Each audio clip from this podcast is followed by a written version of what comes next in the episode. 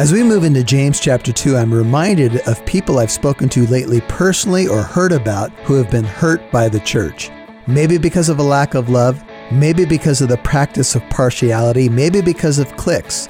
And they've been hurt. They're angry at God. They're angry at Christians. They're angry at the church.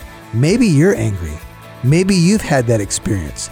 James is going to talk to us about the royal law, about not showing partiality, about loving each other as he has loved us. And that's today on Walk in Truth. Welcome to Walk in Truth with Michael Lance. Walk in Truth is a ministry of Living Truth Christian Fellowship. It's our goal to build up believers and to reach out with God's truth to all people. And now, here's Pastor Michael. Throughout the history of the church, there's been seasons where the church became very stuffy, very elitist. Have you noticed in reading the New Testament that Jesus spent very little time with the elite of society? He was known as the friend of who? Tax gatherers and sinners, prostitutes, lepers, the poor. And in his own hometown in Nazareth, he opened to the book of Isaiah and he said, The Lord has anointed me. The Spirit of the Lord has anointed me to preach the gospel to who?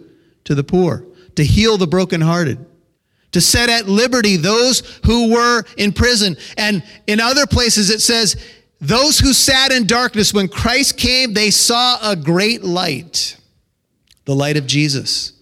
He came to bring hope to the hopeless.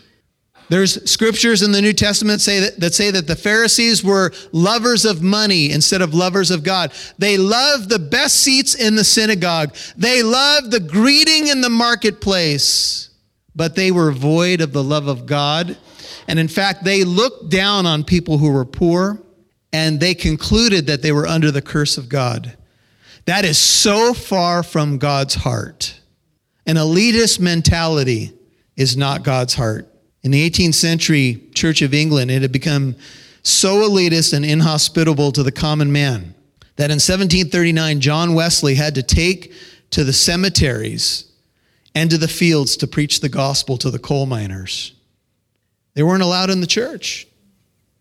And there are stories from this era where Wesley is preaching the gospel with the power of God, and there are tears running down the face of coal miners, blackened faces. A white streak was left by the power of the gospel. They couldn't even get into these churches to hear the gospel because they had become excluded by their income, by their job, and by their clothing. And the church was a place where it was empty, void of could have been full of people, but void of the love of God. R. Kent Hughes comments Christian bodies all tend to succeed, calcify, and become elitist.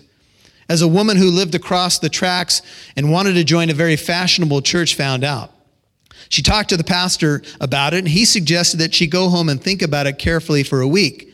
At the end of the week, she came back. He said, Now, let's not be hasty. Go home and read your Bible for an hour every day this week. Then come back and tell me if you feel you should join our church.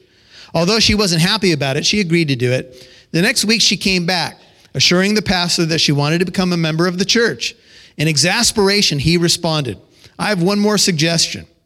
You pray every day this week and ask the Lord if he wants you to come into our fellowship. Well, the pastor did not see the woman for six months. He met her on the street one day and asked her what she had decided. She said, Well, I did what you asked me to do. I went home and prayed. And one day while I was praying, the Lord said to me, Don't worry about not getting into that church. I've been trying to get into it myself for the last 20 years. Behold, I stand at the door and knock. That's written to a church. If any man hears my voice and opens the door, I will come in and sup with him and he with me. It's possible to have something called a church, but it be devoid of the heart of God. If it's not about our Father's business, we ought to just go and do something else. In fact, we could argue that there's been periods of the church where it's been counterproductive to the cause. Because people have looked at that and said, that's the last place I want to go. If anything, we should default to love. Now, this congregation is a beautiful church filled with loving people.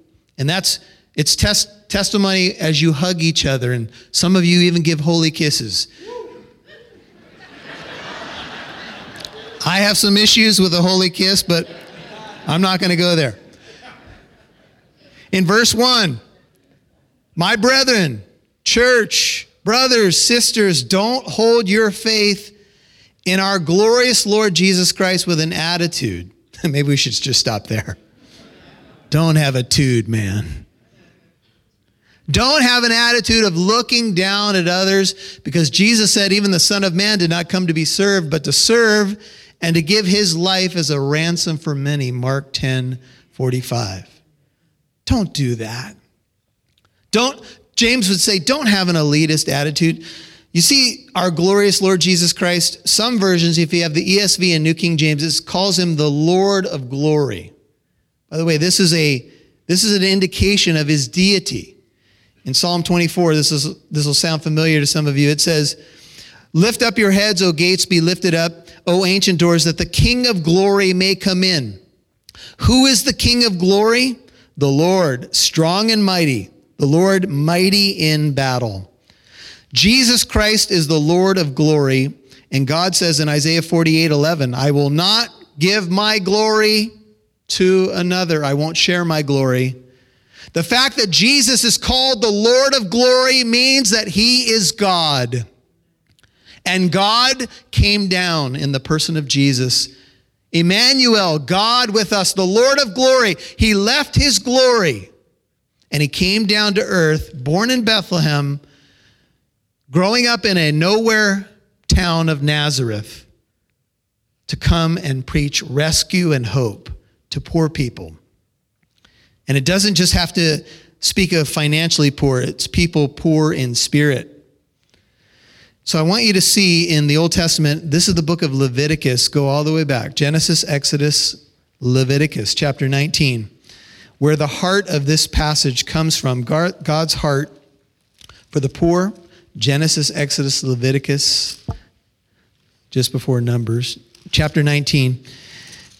We know Jesus was asked a question about the greatest commandment.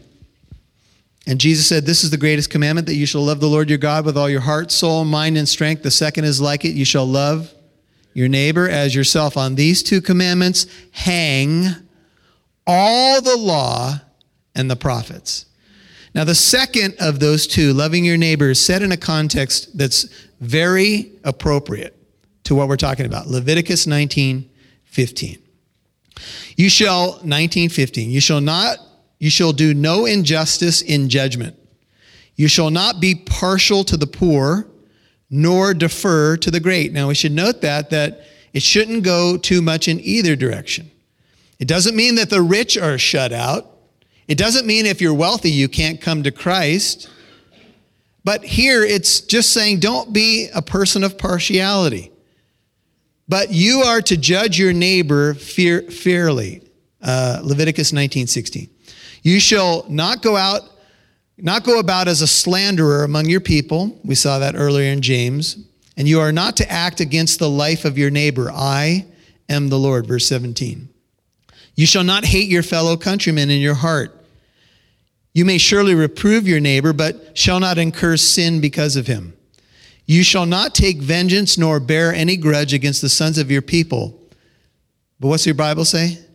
But you shall love your neighbor as yourself. I am the Lord. Do you see that even the famous verse that we all know, and we might not have known where it was before today, is set in a context of not demonstrating partiality. Now, we all can be partial to certain types of people. But when you come to Jesus Christ, that partiality goes away. We are the body of Christ. We are all one in Christ. The middle wall, the barrier of separation, has been torn down by Jesus, and He has established peace. There should be no more enmity between us because of social classes or race or where we come from or whatever. Sometimes on football teams, that's okay. That was a joke. Sorta. Deuteronomy uh, is to your right. Deuteronomy 10. Just keep flipping pages to your right or just punch it into your handy dandy device. Deuteronomy 10 17. The Lord your God is the God of gods, 10 17 of Deuteronomy, and the Lord of lords, the great, the mighty, and the awesome God who does not show partiality nor take a bribe. He executes justice for the orphan and the widow and shows his love for the alien by giving him food and clothing. Once again, we see the heart of God that he's not a God of partiality, but he wants justice for the orphan, for the widow, for the alien, and for the poor, as you can see in supplying food and clothing if you turn back to the book of James. All over the Bible, we see God is not a God of partiality, nor does he want his people to be. Proverbs 18:5 says to show partiality to the wicked is not good, nor to thrust aside the righteous in judgment. My my bride is a very real person, straight up. And uh, there's been times when she has been introduced to somebody, and uh, how you doing is the response. And then when they find out she's the pastor pastor's wife, Sometimes the response changes. Oh, you're the pastor's wife. Oh. And maybe you've experienced that before where you, you get introduced somehow and you're just, I'll take myself, I'm just Michael, right? But then you get introduced as something and it changes, and we all do this, right? If we find out someone. Hey, listening family, this is Pastor Michael, and I want to tell you about the store at walkintruth.com. There's 27 products up at the store right now, ranging from things like the teaching on 666 from the book of Revelation, the seven seals from Revelation, Scientology, Jehovah's Witnesses, the anatomy of a fall, how to avoid falling from 2 Samuel, and even teaching on the occult.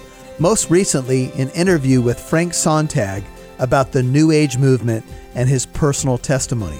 Hey, when you go to the store and you purchase a product, you partner with us to reach more people like you.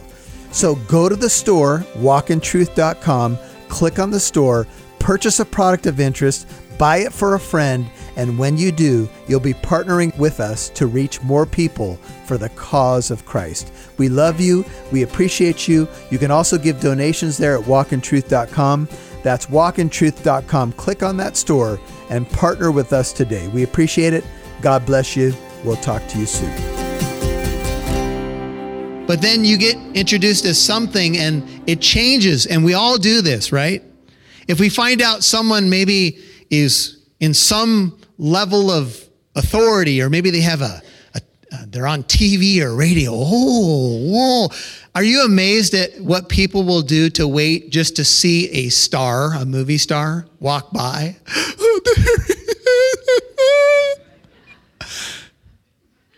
Seen some of those videos when the Beatles are playing and the girls are passing out and stuff. Wow. We, we can get enamored with people and their positions, right? But God says, That's not me. I'm not impressed. I'm not partial. In fact, maybe some of the most spiritual people on the planet are people that we could easily pass by and we don't pay much attention to them. When we open the doors of the church, the goal should be the love of Christ. That should be one of our major goals. A certain father always closed his prayer at the evening meal with these words Come, Lord Jesus, be our guest and bless what thou hast provided. Papa, said his little son, every evening you ask Jesus to come and be our guest, but he never comes. My son replied, the father, we can only wait, but we know that he will not despise our invitation. Well, then, asked the little fellow, if we expect him to come and have dinner with us, why don't we set a place for him at the table? And to save further embarrassing questions, the father allowed the boy to do so. They set up a place. And just then, a knock came at the door. When they opened it, a poor, helpless, homeless child stood shivering in the cold. The son thought for a moment and finally said, I guess Jesus couldn't come today, so he sent this poor boy in his place. With little further conversation, the little beggar boy was brought and set at the empty place at the dinner table where Jesus was to sit. Because when you did it to the least of these, my brethren, you did it to me. And I'm not sure that we look at life that way. We can easily pass people by. We can dismiss them based upon what they drive, what they wear, their education, but that's not God. And so James says, Listen, James 2 5, my beloved brethren. He's speaking to people who are loved, but we all need to be challenged. He says, Listen up. Did not God choose the poor of this world to be rich in faith and heirs of the kingdom which he promised to those who love them? Listen up, beloved brethren. The poor have been chosen by God to be wealthy heirs of the kingdom. Don't you treat them like they're nothing. Don't you use their pocketbook to make you partial. I was in Nepal in India in 2001, and I met a man named John Monger. And I know I'm going to see him in heaven. I'll recognize John because he has the biggest smile that never leaves his face. And John was uh, in a country called Bhutan and he became a political refugee. He was kicked out of his country. He ended up in Nepal and he started preaching the gospel on the streets of Nepal and was arrested and thrown in prison for 18 months simply because of street preaching. Now, get this he's kicked out of his country. Imagine Put yourself in his shoes for a second. Imagine you got kicked out of the United States. You ended up in Mexico. You're on the streets of Mexico preaching the gospel and you get thrown into a Mexican prison for 18 months. How would your attitude be after that? John never stopped smiling. And I said, John, knowing your story, why do you smile so much? And he went, Pastor Michael, I found Jesus and nothing's going to take this smile from my face. Man, I'll tell you, that's humbling. There, my smile can go away very easily. How many of you have this in your vocabulary? I'm not amused. Have we become a little too serious? Maybe we need to lighten up. Maybe we need to see people as God sees them. But you have dishonored the poor man. Verse 6 Is it not the rich who oppress you? Speaking of ex, uh, economic exploitation, and personally drag you into court. So let me just give you the backdrop for a second. Uh, it appears, and we'll see this later in chapter 5, that wealthy landowners were exploiting early Jewish Christians because there were classes of people, and you were pretty much there was a diminishing middle class, so you're pretty much either rich or poor in this society, and that's probably how you were going to stay. Wealthy landowners would hire workers, sometimes day laborers, and they would put them to work, but sometimes they would hold back their pay. And what could you do if you're a day laborer trying to fight a wealthy landowner? And sometimes these cases ended up in a court. Or sometimes the because the wealthy person had money and the poor man did not, he could turn it around on the poor man and exploit him in court and drag him into court on false charges. And the poor man had very little way to fight the rich man. And it may be, and this is my own conjecture, that the rich man that walked into that assembly and was treated so well while the poor man was treated shabbily may have been that poor man's boss who was exploiting him. Or he may have been one of the wealthy landowners that was pulling these shenanigans on the church. And so James is saying, why would you celebrate that man and give him the best seat based upon his clothing and his jewelry when he is exploiting your brethren? Why would you ever do that? says James. You, you've made a decision based upon his dress, but his heart is an issue. In fact, do they not, verse 7, James 2, blaspheme the fair or noble name by which you have been called? These individuals who were, were being treated in this special way were not even Christians. They were blaspheming the name of Jesus and getting preferential treatment in the church. Think of it this way a movie star goes into a major congregation that I will leave unnamed in our country, probably one of the biggest churches in the country. But this movie star has openly denied the faith. And I'm not talking about once, I'm talking about multiple times. Yet they walk into the church and they're treated as royalty when they, in essence, have blasphemed the name of Christ and from their public platform. Now, you tell me, why were they treated that way? One reason they're rich and famous. That's, that's what this has become all about. And if we put it into a modern context, there you have it. They walk in, it's a bit of a parade, it's a show, they're on the front row, but not because they're a committed believer in Jesus Christ, not because they're a, necessarily a hungry soul just wanting to hear the truth, because if that were the case, of course, they'd have open arms. But they literally blaspheme Jesus in all other contexts, yet they are celebrated in the assembly at the expense of others who are overlooked because they don't have the same fame and they don't have the same fortune. Look, this is reality, folks. These folks were hurting the body, and yet they were being celebrated in the assembly.